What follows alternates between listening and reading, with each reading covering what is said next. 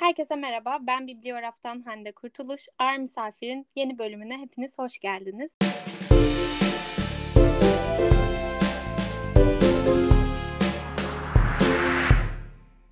Bu bölümümüzde aramızda Kalp Çarpıntısının çevirisiyle tanıdığımız Ömer Anlatan olacak. Hoş geldiniz Ömer Bey. Merhaba, hoş bulduk. Öncelikle sizi aşağı yukarı herkes kalp çarpıntısının çevirisiyle tanımış oldu. Biz de size Ömer Anlatan kimdir ve kim değildir diye sorarak başlamak istiyoruz. Ömer Anlatan kimdir? Ben aslında psikolojik danışmanım. 28 yaşındayım. Çarşamba gününe kadar da bir üniversitede çalışıyordum. E, işimden ayrıldım. Kim değildir? Yani başkalarının hayatına burnunu sokan biri değildir herhalde. Peki, güzel bir cevap oldu aslında. O zaman şöyle devam edelim. Bu da psikolojik danışmanlık kariyerinizin neresinde çevirmenlik dahil oldu hayatınıza? Yani çevirmenlik serüveniniz nasıl başladı? Veya ilk çevirinizi nasıl aldınız? Aldığınızda nasıl hissettiniz? Yani e, dillerle çocukluğumdan beri ilgileniyordum. Bir yeteneğim olduğunu da gördüm ve işte hem okulda hem okul dışında çok uzun yıllardır İngilizce öğreniyordum. Hatta çocuklukta da elime o seviyeli İngilizce kitaplarını alıp bir de yanıma sözlük alıp onları çevirmeye çalıştığımı hatırlıyorum. Ama çeviri yapma işi hayatıma kalp çarpıntısıyla girdi. Ben zaten o seriyi okumuş ve çok sevmiştim daha önceden e, çizgi romanları. E, henüz Türkçe çevirmeden önce tabii. Ve bir gün yine galiba tekrar okuduğum bir zamanda e, Instagram'da bir hikaye paylaşmıştım. Çok güzel, herkes okumalı bunu diye. O zamanlar bu arada bilenler vardır, bilmeyenler için de Kalp Çarpıntısı önce başka bir yayın evinde çıkacaktı ama daha sonra onlar e, yayınlamaktan vazgeçtiler, yabancıya geçti. O zamanlar o ilk yayın evinde çalışan editörle tanışıyorduk ve hikayemi görüp bu kitapların yayın haklarını almaya çalışıyorum. Sürekli paylaşıp bu kadar övme başka birine kaptıracağız demişti. Ben de bu, bu mesajın üzerine hemen ya ne olur ben çevireyim çok isterim bu kitapları çevirmeyi çok seviyorum dedim. O da o zaman tamam bir düşünürüz e, önce bu işleri halledelim dedi ve bir hafta sonra herhalde bir deneme çevirisi yapalım seninle dedi. İşte bir çizgi romanın ilk bir herhalde 15 sayfasını çevirdim. O kadar heyecanlanmıştım ki hemen yani o mesajı aldıktan yarım saat içinde falan çeviriyi tamamlayıp gönderdim. Çok şaşırmıştı o da. Daha sonra tamam dedi, devam edebiliriz dedi. O şekilde kalp çarpıntılarıyla başlamış oldum. Aslında sevdiğiniz bir kitabın çevirisiyle başlamak da sizin için çok iyi olmuştur. Bu herkese denk gelen bir şey değil sanırım. Evet evet. Benim bu konuda avantajım oldu. Şu ana kadar hep gerçekten benim de okumaktan keyif alacağım kitapları çevirerek ilerledim. Kalp çarpıntısının yeri bende çok ayrıydı gerçekten. O yüzden evet onunla başlamak çok özel oldu benim için. E, ileride aslında grafik romanların hayatımıza girişiyle ilgili de bir soru soracağım. O yüzden sevdiğinizi söylemeniz de çok iyi oldu şimdiden. Peki çevirilerden devam edersek biraz da şu ana kadar çevirdiğiniz kitapları göz önünde bulundurarak sizin bir çevirde olmazsa olmaz dediğiniz, mutlaka dikkat ettiğiniz bir öğe var mı? Yani bence gerçek anlamında olmayan işte mecazlar, deyimler vesaire gibi ifadeleri doğru çevirmek çok önemli. Yani gerçek anlamındaki ifadeler zaten çevriliyor ve geçiyor. İyi bir çevirmen bunları atlamaz ama e, deyimleri, işte mecazları, kültüre özgü şeyleri aktarmak, çevirmek bence çok önemli. Çünkü yani orada kelimeler gerçek anlamında kullanılmadığı için ve siz bunu gözden kaçırır, o kelimeleri öyle birinci anlamlarıyla çevirirseniz ortaya çok anlamsız bir şey çıkar. Oradaki anlamı, orada söylenen şeyi tamamen kaçırmış olursunuz. O yüzden bence bu çok önemli bunlara dikkat etmek. Hı hı. O zaman bunu kalp çarpıntısıyla bağlarsak, hı hı. grafik romanlarda aslında hem dünya olarak hem de Türkiye'deki edebiyat olarak yeni yeni tanışıyoruz diyebiliriz ve hala çok yaygın değiller aslında. Hı hı. Kalp çarpıntısı da bu anlamda aslında bize çok büyük bir yenilik getiren veya yeni bir nefes getiren bir eser oldu. Hı hı. Bunu değerlendirirsek çeviri konusunda özellikle grafik romanları veya çizgi roman olarak da değerlendirirsek bu tarz kitapları çevirmenin zorluğu nedir? Ya da şöyle çevirirsek kalp çarpıntısını çevirirken size en çok zorlayan şey ne oldu? Önce ilk sorudan başlayayım. Çizgi romanları çevirmenin zorluğu nedir? Bir yandan bakınca romanlarla kıyaslayınca çok kolaylar aslında. Çünkü çizgi roman dediğiniz şeyin bir sayfasında toplasanız 10-15 kelime var en fazla. Dolayısıyla koca bir sayfa metni çevirmekten çok daha kolay oluyor genelde. Ama bu kadar az metin olması ve böyle parça parça olması da bazen bağlamı yakalamanızı zorlaştırıyor. O yüzden o açıdan zor oluyor olabilir çizgi romanları çevirmek. Kalp çarpıntısı üzerinde beni en çok zorlayan şey İngiliz eğitim sistemi olmuştu. Çünkü işte çok farklı bir sistem onların sistemi. Form denilen gruplar vardı mesela. Farklı sınıftan öğrencilerin bir araya aynı sınıfa gelip aldığı ortak dersler Onları Türkçe'ye nasıl çevireceğiz? İşte e, girdikleri ulusal sınavların içerikleri bir sürü şey vardı İngiliz eğitim sisteminin dahil olduğu. E, o beni bir tık zorlamıştı. Bir de şimdi düşününce rugby'nin çok zorladığını hatırlıyorum. O rugby terimlerini Türkçe'ye çevirmek bayağı şeyi falan bulduğumu hatırlıyorum. E, Türkiye Ulusal Rugby Federasyonu'nun bir kılavuzunu bulup orada işte skorlar, sayılar, hareketler nasıl çevriliyor falan diye bayağı onu okumuştum çevirirken yeni şeyler öğrenmemize de aslında vesile oluyorlar bu yönde çeviriler diyebiliriz. Evet, Peki evet, kalp çarpıntısını çevirdiğiniz dönemde zaten siz de önceden okuduğunuzu ve çok sevdiğinizi söylediniz. Hı hı. Çevirdiğiniz dönemde size en çok keyif veren şey neydi? Hikayenin kendisiydi bence çünkü çok sıcak bir hikaye ve yazar o kadar kapsayıcı ve yani her şeye herkese o kadar saygılı ki o oluşturduğu ortam yani ne kadar gerçek olabilir dünyamızda bilmiyorum ama herkese bu kadar saygılı olması, herkesi temsil etmeye çalışması, bütün kimlikleri dahil etmeye çalışması çok güzeldi ve çok tatlı bir hikaye yani. Sonrasında biraz üzüyor. Özellikle dördüncü cildi çevirirken ben de çok üzülmüştüm. Ama yine de genel olarak çok sıcak, çok güzel bir hikaye. Evet aslında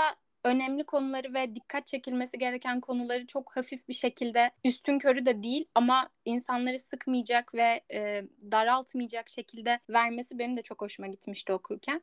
Büyük ihtimalle herkesi çeken yönü de bu ve bu kadar fazla insanı, bu kadar fazla ırkı veya hayatında benliğini aramaya çalışan gençleri bu kadar çeşitli ve bu kadar sade bir şekilde verebilmesi çok güzel ve önemli bir şey. Evet. Bunu da çevirmek ve aslında Türkiye'deki insanlara veya gençlere veya her okuyan kesimden insana bunu vermiş olması da aslında yine çok önemli. Verebiliyor olmak da çok önemli çevirilerle beraber. Evet çok güzel mesajlar veriyor. Dördüncü ciltte çok üzüldüm dedim ama yine çok önemli bir konuya değiniyor. Spoiler olmaması için söylemiyorum ama yani hem dünyada hem bence bizim ülkemizde de gençler arasında çok yaygın olan bir konuyu göreceğiz orada. O yüzden e, gerçekten her cildinde çok önemli mesajlar veriyor. Sağlıklı ilişkilere dair, işte beden algısına dair, her şeye dair çok güzel mesajlar veriyor yani. Evet. E, ayrıca zaten ilk olarak yayınlandığı internet sitesinde veya kendi hesabında da paylaşırken bu bilgileri insanları tetiklememesi açısından uyararak veriyordu ve biraz evet. üstün körü tutmasının amacının ben o olduğunu düşünüyorum. Yine de bunu birleştirmiş olması çok güzel. Evet bence de.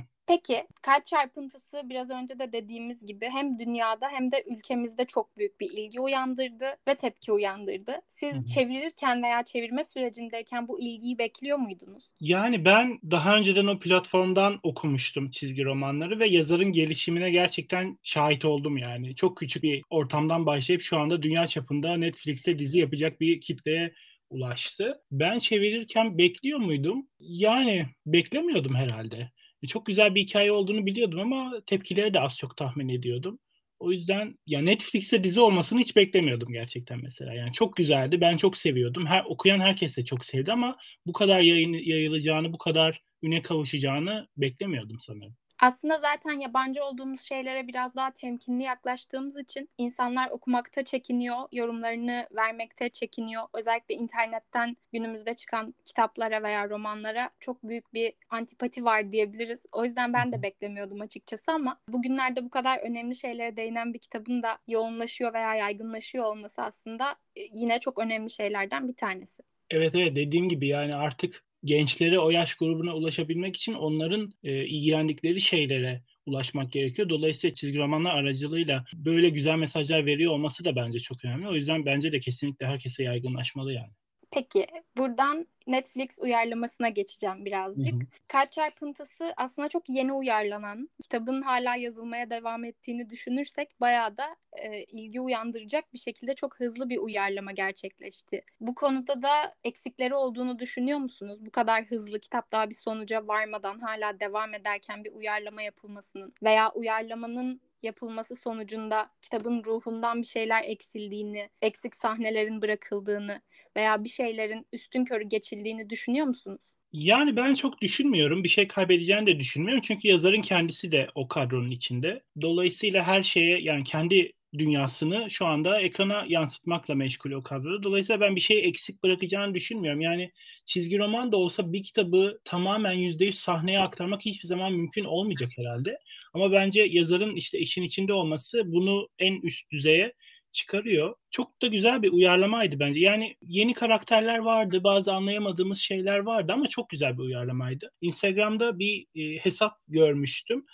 Heartstopper'la ilgili paylaşımlar yapan ve e, çizgi romandan kareleri alıp arkaya e, dizideki sahnenin sesini ekliyor ve gerçekten diyaloglara kadar her şey birebir aktarılmış. Bunda işte yazarın işin içinde olmasının çok önemli bir payı var. O yüzden bence güzel bir ak- e, aktarmaydı. Yazar daha da genişletiyor, işte yeni karakterler ekliyor. Belki kitaplarda, çizgi romanlarda yapamadığı şeyleri de ortaya koyacak devamında. O yüzden ben bir şey kaybedeceğini düşünmüyorum. Henüz tamamlanmış olmamasının bir dezavantajı olduğunu da düşünmüyorum. Bence güzeldi yani. Ben izlemekten çok keyif aldım. Herkes zaten internette gördüğüm kadarıyla tekrar tekrar izledi yani. Evet hem öyle ben de ona çok denk geldim. Aynı zamanda e, yazarın senaryo ekibinde olmasının da çok büyük etkisi var dediğiniz gibi. Hı-hı. Zaten yorumlayan çoğu kişi de şu ana kadar yapılmış uyarlamalar arasında sahnelerin en çok tutarlı olduğu dizi olduğunu söylemişlerdi ve biz daha sadece bir sezon izleyebildik ve kısa bölümler olan bir sezondu. Dolayısıyla ben de devamında açıkçası çok benzer sahneler veya tutarlı sahneler göreceğimizi, bunun da diziye veya kitaba bir şekilde bağlanacağını ve çözüleceğini düşünüyorum. O konuda gerçekten güzel bir uyarlama olmuş. Evet bence de. Onun dışında karakterler açısından aslında kalp çarpıntısında siz de çok sevdim dediniz. Hı hı. Ee, karakterlerde çevirirken kendinizi bulduğunuz bir karakter oldu mu? Çünkü aslında baktığımız zaman gençlik kitabı diyoruz veya çizgi roman diyoruz ve çok fazla e, kelime veya cümle yok bir sayfa içerisinde diyoruz. Hı hı. Ama baktığımızda da kendimizle ilişkilendirebildiğimiz karakterler görüyoruz ve hepsinde aslında kendimizi bulabiliyoruz az çok. Hı hı. Bu yüzden sizin kendinizle bağdaştırdığınız, kendinizden bir şeyler bulduğunuz bir karakter oldu mu? Hiç düşünmemiştim bunu. Ama herhalde herkesin olduğu gibi ben de kendime en yakın hissettiğim Charlie oldu. Gerçekten çünkü çok iyi birisi yani. Gerçekten saf iyi birisi ve onun gibi bir genel olarak hem Charlie gibi hem Nick gibi arkadaşlarım olmasını ben de çok isterdim. Bilmiyorum öyle bir öyle bir şey sundu ki yazar bize gerçekten tüm karakterleri çok sevdi herkes. Ben de çok sevdim. Aralarından birini seçmem gerekirse Charlie'yi seçerdim ama bütün karakterler gerçekten çok güzeller yani. Gelişimlerini çok iyi görebiliyorsunuz ciltte ilerledikçe. Arkadaşlarını destekliyor olmaları, birbirlerine saygı duyuyor olmaları, birbirlerine alan açıyor olmaları çok güzel yani. Gerçekten de öyle aslında. Bütün karakterler de çok sade bir şekilde geliyor. Yani doğallığı hiçbir şekilde bozulmadan giriyor diyebiliriz bütün sahnelere. Geçmişten gelen karakterleri veya bahsi geçen karakterleri sahnelere ekleme konusunda olsun yazarın çok başarılı olduğunu düşünüyorum bu konuda.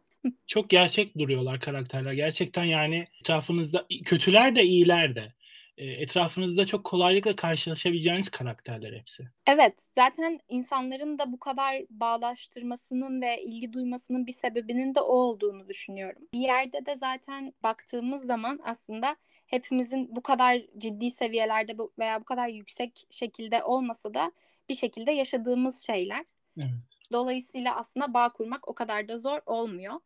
Peki spoiler olmasın diye çok bahsetmeyelim dedik ama Hı hı. 17 yaşında veya 16 yaşında diyelim daha lise çağlarında olan bir çocuğun veya gencin yaşadığı korkuları verme konusunda bunları yansıtma konusunda veya aynı şeyleri yaşayan insanların iki farklı şekilde evrilmesi konusunda da çok açıkçası geniş bir perspektif sunuyor diyebiliriz yazar için. Sizin bu konudaki görüşünüz nedir? Zaten bunu cümle olarak çeviriyorsunuz aslında ama aynı zamanda bizim gördüğümüz çizimler de var ve çizimler anlamamıza çok yardımcı oluyor bunu. Tabii evet yani e, o kadar az metnin olduğu bir yerde o çizimler olmasa çok eksik kalırdı. Çok güzel çiziyor yazar bence.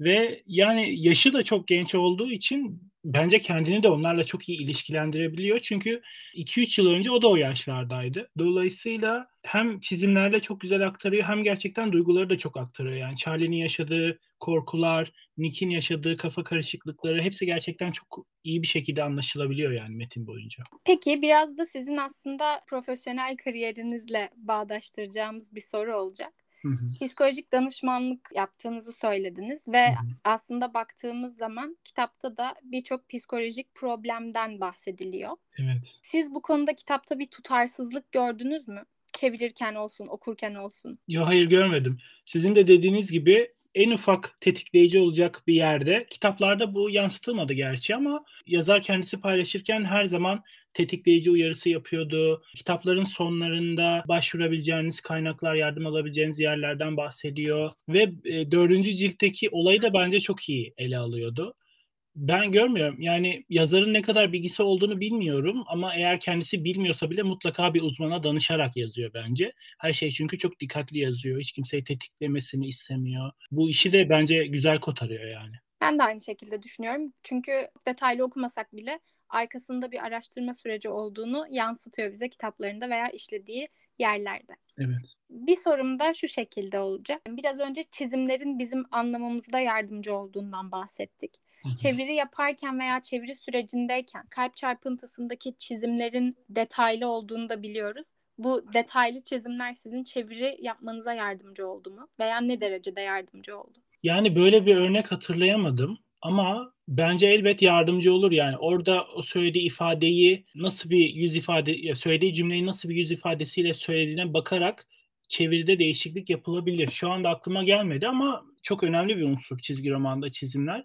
O yüzden bence faydalı olur. Peki. Zaten okurken çok sevdiğinizden, uyarlamalarda çok sevdiğinizden bahsettiniz. Hı hı. Sizin keyif alarak okuduğunuz, keyif alarak çevirdiğiniz bir romanda okuyucular için çok keyif verici bir şeye dönüştü ve biz bunun etkilerini okuduk aslında veya gördük etkilerini ve görmeye de devam ediyoruz. Hı hı. Bu kadar sevilen bir kitapta emeğinizin geçmiş olması size nasıl hissettiriyor. Çok güzel hissettiriyor tabii ki. Yani hem yaptığım ilk çeviri olması hem de gerçekten bu kadar bence önemli, bu kadar herkesin okuması gereken bir şeyde adımın geçiyor olması çok güzel. Bu benim çocukluk hayalimdi. Bir kitabın çevirisinde, e, bir kitabın künyesinde adımı görmek ve bunun bu kadar güzel bir kitapla ilk olarak gerçekleşmiş olması benim için gerçekten ya, anlatılamayacak bir duygu. Peki sizin güzel hislerle başladığınız kitap da aslında bize çok güzel geçti. Bunu söyleyebilirim ben bir okuyucu olarak. Teşekkür Bu yüzden devamında da bu kadar keyifli bir şekilde çevirmeye devam etmenizi ve bizim de aynı keyifli okumamızı diliyorum ben. Onun dışında sizin genel olarak hem çevirmenlikle ilgili hem kalp çarpıntısıyla ilgili söylemek istediğiniz bir şey var mı? Yani ne söyleyebilirim bilmiyorum. Kalp çarpıntısına sahip çıkalım.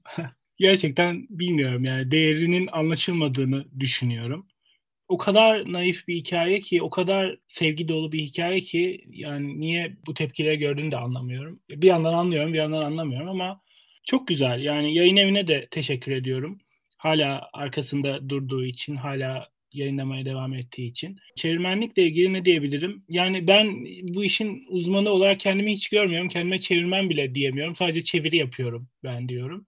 E, çünkü dediğim gibi benim başka bir mesleğim vardı. Bunu ayrıca yapıyordum ve süreç çok güzel ilerledi. Artık bir sürü kitapta adımın yazdığını görebiliyorum. Çok güzel bir iş bence. Yani gerçekten dünyanın bir tarafında yazılmış bir kitabı insanlar sizin kelimelerinizle okuyor. Yani başka biri çevirseydi onu bambaşka cümleler geçebilirdi orada ama ben çevirdiğim için benim cümlelerim var o kitapta ve insanlar benim cümlelerimle bu hikayeyi okuyorlar. O yüzden gerçekten çok tatmin edici, çok güzel bir duygu bu. Aslında evet bahsettiğiniz şey doğru. Bir yerde biz sizin perspektifinizden, sizin kelime tercihlerinizden okuyoruz o kitabı.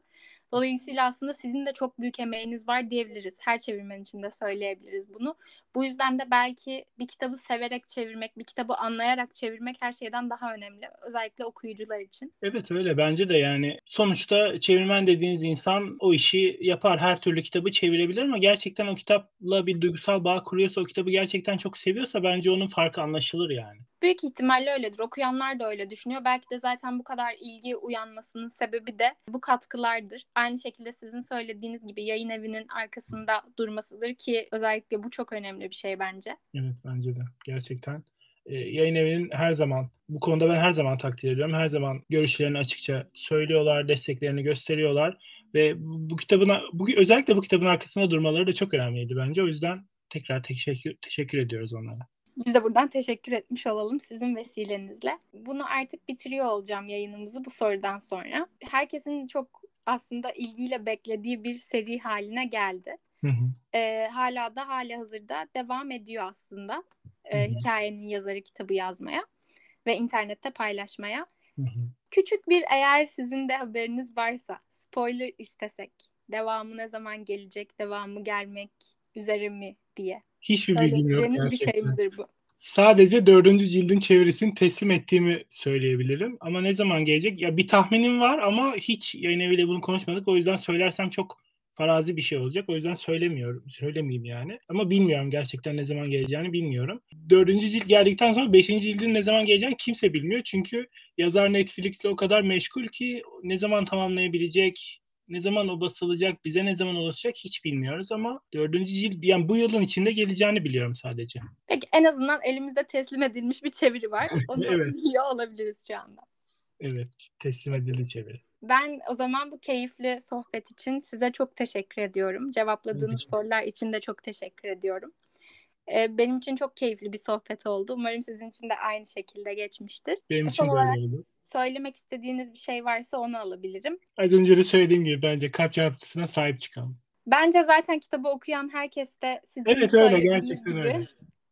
e, içselleştirmiştir, bağ kurmuştur ve yayın evinin haricinde emek veren herkesin haricinde de okurların da e, bu konuda çok büyük desteği olduğunu düşünüyorum aslında. Çok fazla sahip çıkan hayranı veya okuru var. Aynı şekilde zaten hikayenin yazarı Ali Sozmun da e, kitabın desteğini veya Türkiye'deki durumu için desteğini göstermişti. O yüzden e, bu konuda endişelenecek bir şey olduğunu düşünmüyorum şimdilik. Çünkü arkamızda çok fazla insan var diyebiliriz. Evet doğru. Gerçekten okurlara da teşekkür etmek gerekiyor. Ya ilk çıktığı günden beri gerçekten çok sahiplendiler. Onlar da çok sevdiler bu hikayeyi. Umarım böyle devam eder. Umarım biz de umarız aynı şekilde bunu söylemek istiyorum. Çünkü gerçekten çok değerli bir kitap. Çok değerli şeylere parmak basan bir kitap ve bugünlerde aslında e, bu kadar önemli konuları bu kadar doğal bir şekilde verebilen çok fazla yazarla karşı karşıya değiliz.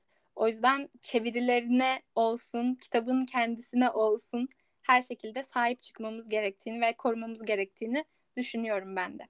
Evet ben de öyle düşünüyorum. O zaman teşekkür ediyorum. Ben teşekkür ederim. Katıldığınız için tekrardan. Çok güzel bir sohbetti. Benim için de öyleydi. Çok sevindim bunu duymak. O zaman teşekkürler diyorum.